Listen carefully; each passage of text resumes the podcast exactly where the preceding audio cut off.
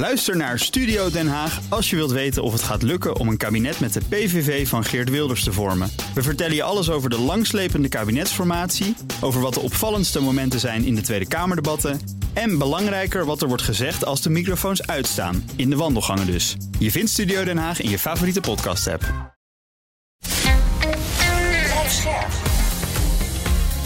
BNR Nieuwsradio. Boekenstein en de Wijk. Hugo Reitsma. Welkom bij Boekenstein en de Wijk. Het is donderdag, dag 463 van de oorlog in Oekraïne. En een beetje laat, want het was afgelopen zaterdag, maar wij vieren vandaag de 100ste verjaardag van Henry Kissinger. Ja, daar moeten we iets over zeggen, want dat is toch een hele belangrijke man. Hè? Even om hem te plaatsen in Amerika zelf. Het gekke is dat eigenlijk is Kissinger een heel erg Europeaan. Hè? Hij is in, uh, in Vuurt in Zuid-Duitsland uh, geboren. Mhm. Is als jongetje heeft hij dus de nazi's meegemaakt. Die hebben hem ook in elkaar geslagen. Toen hij dus vluchtte naar Amerika, liep hij uh, in New York rond. En tot zijn verbazing werd hij niet meer in elkaar geslagen. Dat is echt een man Ja. dus die de Europese geschiedenis heeft ingeademd. Maar het is ook een man die een proefschrift schrijft in Harvard over Metternich. Dus die alles afweet van de balanspolitiek, hè, de politiek van een machtsevenwicht. Dus een man die zegt van de enige manier waarop je de vrede kan bewaren is het machtsevenwicht te benaderen. Want dan zijn de kosten te hoog om oorlog te voeren. Dat noemen we dus eh, eh, een machtsrealistische politiek, hè, die later ook door Morgenthau, zeer bevriend met Kissinger, inhoud heeft gekregen. Nou, wat is nou het interessant? In Amerika houden ze daar niet zo van, want die houden van waarden. Hè? Dus dat, het Wilsonianisme, weet je wel, van, de, van Versailles en van het begin van de 20e eeuw, gaat natuurlijk over democratie en over mensenrechten. Hè? Ja, Dus het grappige, hij heeft dus niet echt school gemaakt eh, in Amerika.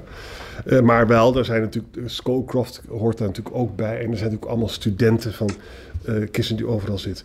Nou, wat is nou de betekenis verder van hem? Ik denk dat zijn grootste daad is, Rob, dat hij dus die opening naar China heeft eh, bedacht hè, voor, voor Nixon. Waarbij moet je je voorstellen, dus Amerika had dus een koude oorlog met zowel de Russen, maar eigenlijk ook een moeizame relatie met de Chinezen. Die waren ook communisme.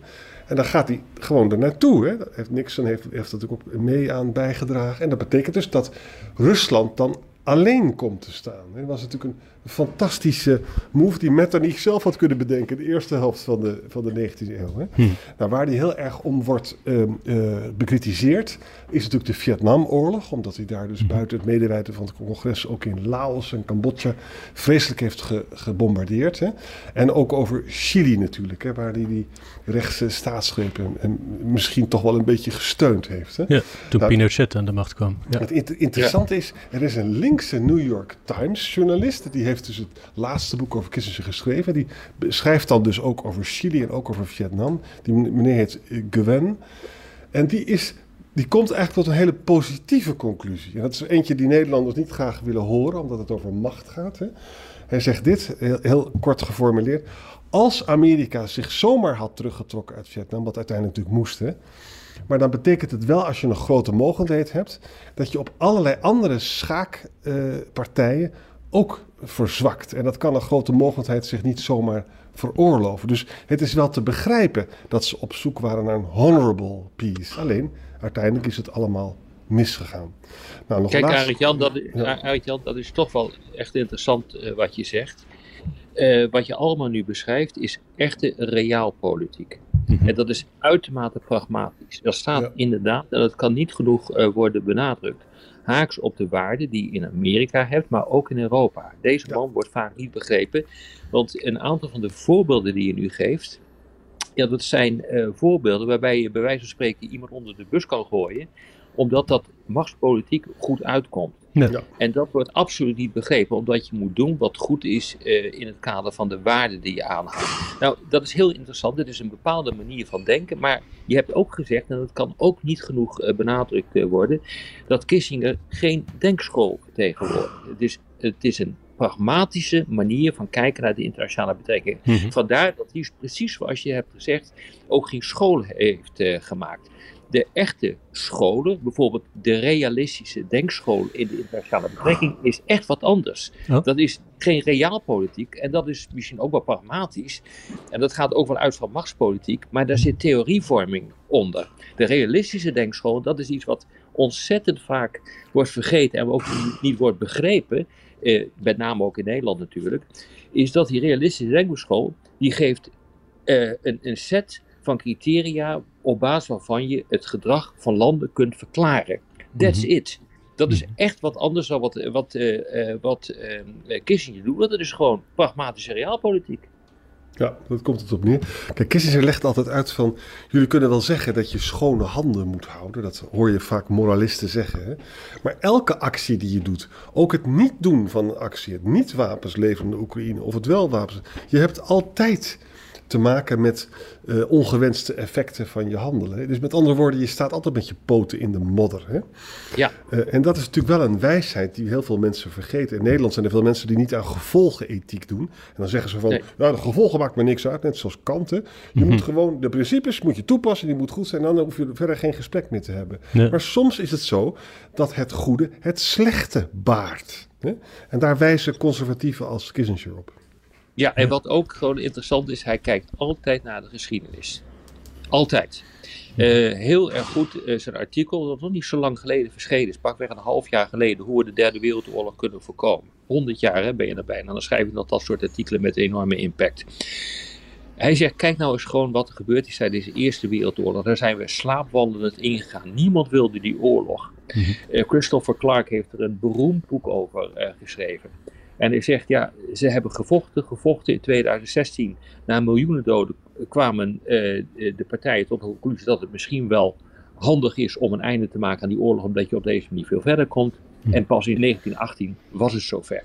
En dan zie je dat de hele kaart van Europa wordt eh, getekend. En hij, hij had eigenlijk gewoon, als hij in die tijd had geleefd, dan had hij waarschijnlijk in 1916 al gezegd van laten we hiermee ophouden. Het, de parallel met Oekraïne, wat in een later stuk schrijft dan over Oekraïne, is natuurlijk enorm groot. We zitten nu in een discussie over hoe lang moeten we nog doorgaan. Kunnen de partijen nog verder komen? En je ziet, en dat is het interessante van Kissinger, het is geen dogmaticus, maar hij past ook zijn redenering aan, aan eh, die nieuwe situatie. En hij zegt van, oké, ik was eerst eh, voor neutraliteit van Oekraïne, maar dat is absoluut geen issue meer, omdat eh, Finland en Zweden nu zijn toegetreden tot de NAVO, althans Finland moet nog, of Finland is al, Zweden moet nog, maar dat gaat ook wel gebeuren. Eh, en hij zegt dat is gewoon die neutraliteit is nu geen issue meer. En nu moet je op grond van pragmatische overwegingen zeggen van oké, laat nu maar lid worden van de NAVO. Ja, en daarbij zei hij, althans dat was laatst ergens in een interview in The Economist, van Oekraïne in de NAVO. En tegelijkertijd moet het Westen dan toenadering zoeken tot Rusland. Dus op, op twee punten eigenlijk een hele Ja. andere richting inslaan dan, dan wat Maar dat, dat is, hè, dus ik doe dit, ik, ik, ik geef dit commentaar nu op uh, Kissinger op, uh, in, in, in, uh, in Slowakije, in Bratislava, waar we op dit ogenblik een conferentie hebben, dat eigenlijk vooral gaat over Oekraïne. En dat is natuurlijk precies ook de discussie die hier wordt gevoerd. Er zijn twee scholen die tegenover elkaar staan. Eén die zegt we moeten helemaal niet meer praten met Rusland en eigenlijk moeten we ervoor zorgen dat het land helemaal op de knieën wordt uh, uh, gedrongen. En de andere zegt van uiteindelijk moeten we ook met Rusland door één deur uh, kunnen. Die twee scholen staan tegenover elkaar. De pragmatische school en ja. de realiteit gebied om na te denken hoe we later met Rusland overweg kunnen. Want uiteindelijk zijn we ook met Duitsland weer op on speaking terms gekomen. Hm. Het interessante is ook dat, weet je, Neil Ferguson, die schrijft nou een biografie hè, van Kissinger. Het eerste deel is al een paar jaar geleden uitgekomen, het tweede deel komt eraan. En die noemt hem grap genoeg ook een idealist. En dat doet hij omdat hij zegt, die balanspolitiek, hè, dat wil zeggen, er mogen geen machtsvakken ontstaan, hè, dat machtsevenwicht, dat voorkomt komt oorlog. En dat is dus een ideaal. Het interessante als je nou het, het boek van uh, Kissinger over China leest, maar ook zijn discussie nu over de relatie China-VS, dan is het één groot pleidooi van kunnen we niet een verschrikkelijke oorlog voorkomen? Nee. Kunnen we niet begrijpen waar de Chinezen vandaan komen? En, en, en gaat toch niet over onvermijdelijkheid van een oorlog praten? En bedenk ook dat AI, daar heeft hij ook nog eens een keer een boek op zijn 96ste over geschreven, met een man van Microsoft notabene. Van het, met AI en, en, tijdens die oorlog die er misschien aankomt als Amerika, het kan hopeloos misgaan. Dus doe het nou niet. Dus hij is altijd bezig om de diplomatie een kans te geven ja. op basis van machtsevenwichtspolitiek. Ja, nou ja, dat is precies ook waarom je komt als een conclusie eh, met betrekking tot Rusland.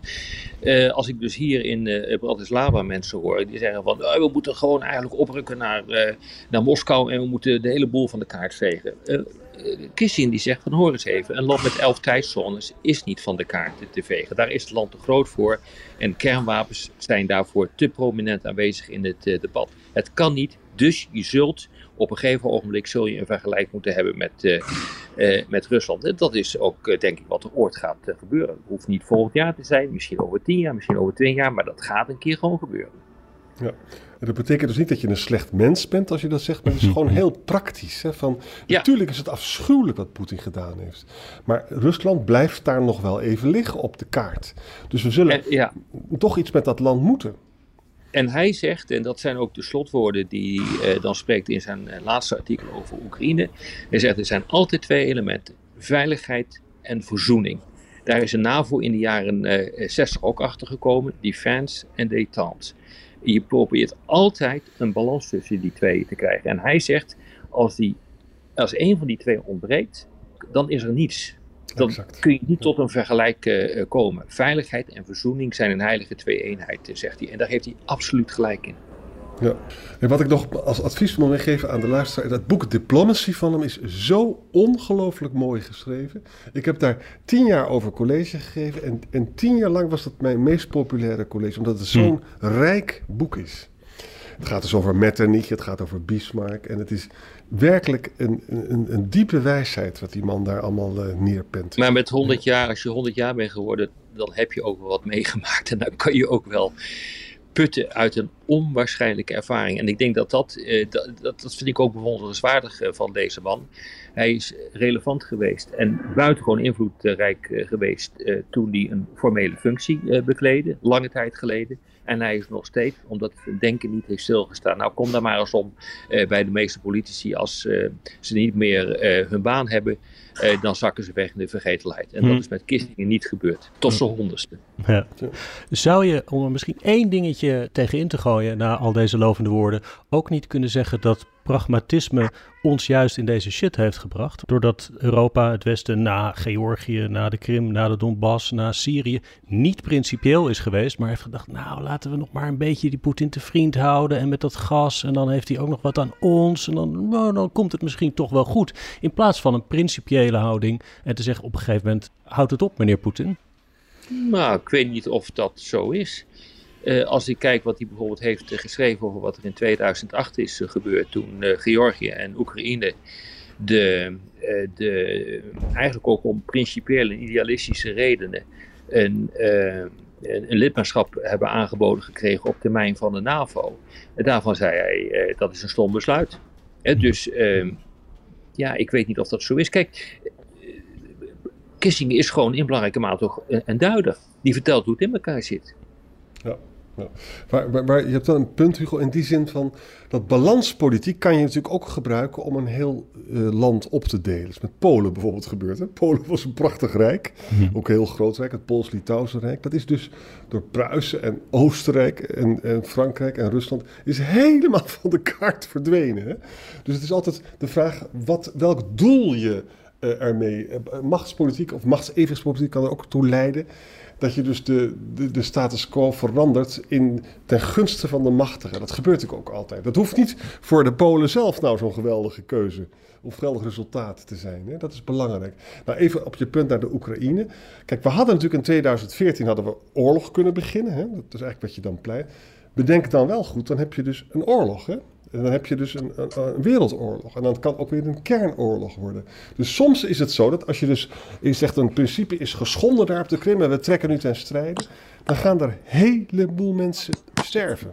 Hmm. En dat is iets wat je je altijd meer moet afvragen of je dat daartoe bereid bent. Ja.